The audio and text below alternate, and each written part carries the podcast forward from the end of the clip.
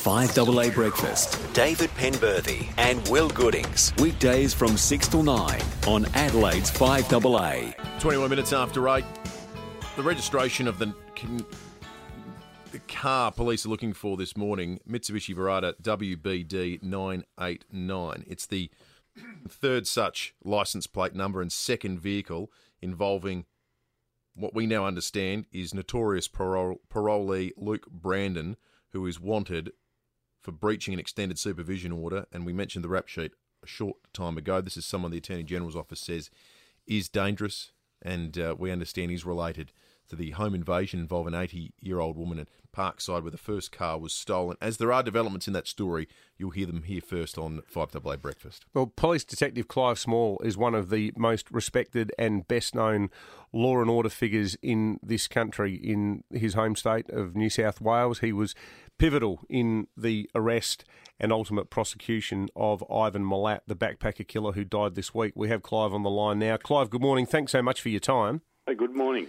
Um, the most galling thing about Milat's death, and, and the thing that seems to tell the story of, of, of this this squalid man, is the secrets that he may have taken to the grave. Do you think he knew more and just didn't let on about stuff?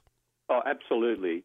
Um, my my own assessment is that uh, Ivan saw himself as a person who, if he had secrets, then he saw himself as being in charge and being the boss Mm. and in control, and that was the way he saw himself dying. Mm. Mm. This is part of his part of his weird, twisted ego. Absolutely, and uh, he also, while he was alive, considered that uh, despite him being in jail, it wasn't because of things that he said Mm. or any admissions he made. It was all independent evidence that was gathered. So he felt like he was fitted up.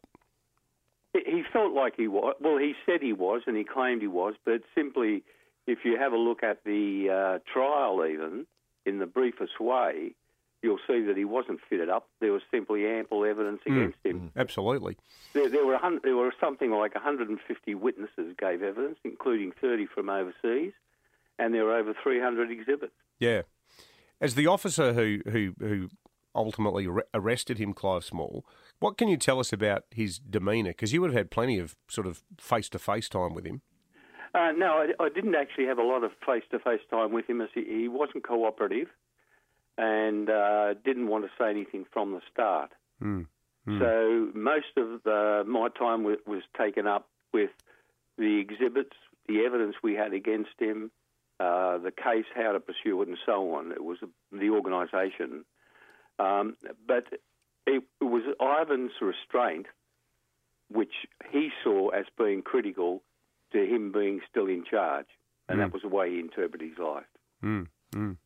I was reading the other day that apparently towards the end, he, he got to the point where he wouldn't even talk to male police officers, and that and that New South Wales Police sent in female officers on no less than eight occasions, and even showed him videos of family members of people who disappeared who were who were begging for information, and even that wouldn't move him.